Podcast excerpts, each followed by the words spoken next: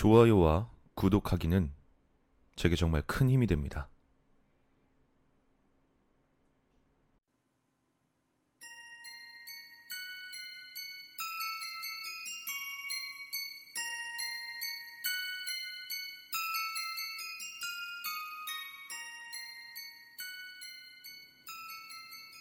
작년 2월 우리 아파트에 사시던 한 아주머니께서 엘리베이터 사고로 세상을 떠나셨다. 백화점 식품 코너에서 물건을 장사하시던 아주머니셨는데 일을 끝마치고 밤늦게 귀가하는 길에 엘리베이터 고장으로 사망하신 것이다.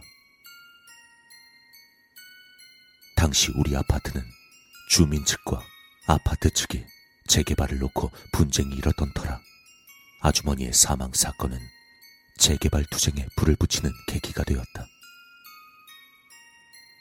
아파트의 위치는 신도시 개발이 한창이었던 한 도시의 변두리였다. 재개발을 추진할 정도로 오래된 아파트는 아니었지만 주변 신도시 건설과 집값 상승의 목적으로 주민들이 재개발을 요청했고 그로 인해 아파트 측과 주민들 측 사이에 크고 작은 마찰이 일어났었다. 그다지 노후되지 않은 아파트였고 시설도 괜찮은 편이었기에 주민들은 찬성과 반대로 반반씩 나뉘어 대립을 계속하고 있었다.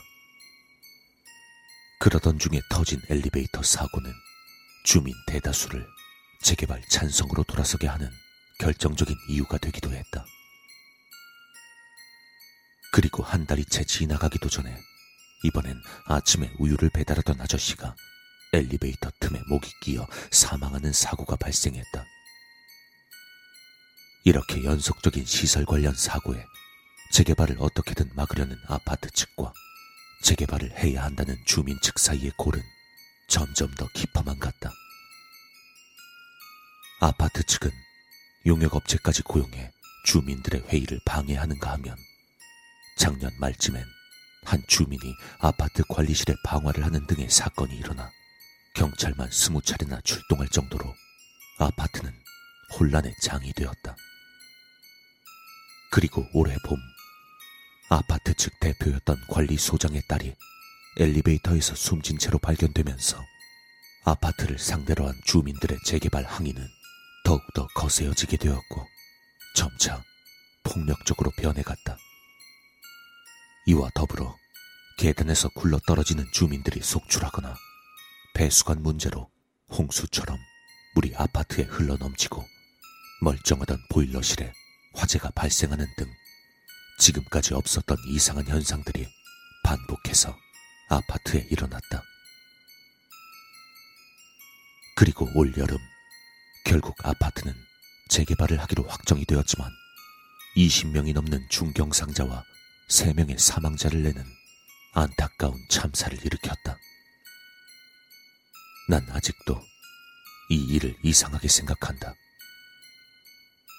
이제 10년 정도밖에 안 되는 아파트에서 여태까지 멀쩡했던 시설들이 몇 달 사이에 망가져 오작동을 연달아 일으킨 것. 그리고 아파트 재개발로 인해 상당수 주민들이 막대한 이익을 챙겼지만 정작 사망자 가족들은 아주 적은 보상밖에는 받지 못한 점이 말이다. 더욱더 이상한 건 이런 대규모 사건이 언론엔 보도도 되지 않았다는 사실이다. 나는 이 모든 것이 무엇 때문에 누군가가 꾸민 일이 아닐까 생각한다. 이 글을 쓰고 있는 지금에도 무척이나 무섭다. 내가 어느 날 엘리베이터에 끼어 죽는 건 아닌지, 그 누군가가 내 목숨을 노리는 건 아닌지 하는 생각 때문에 말이다.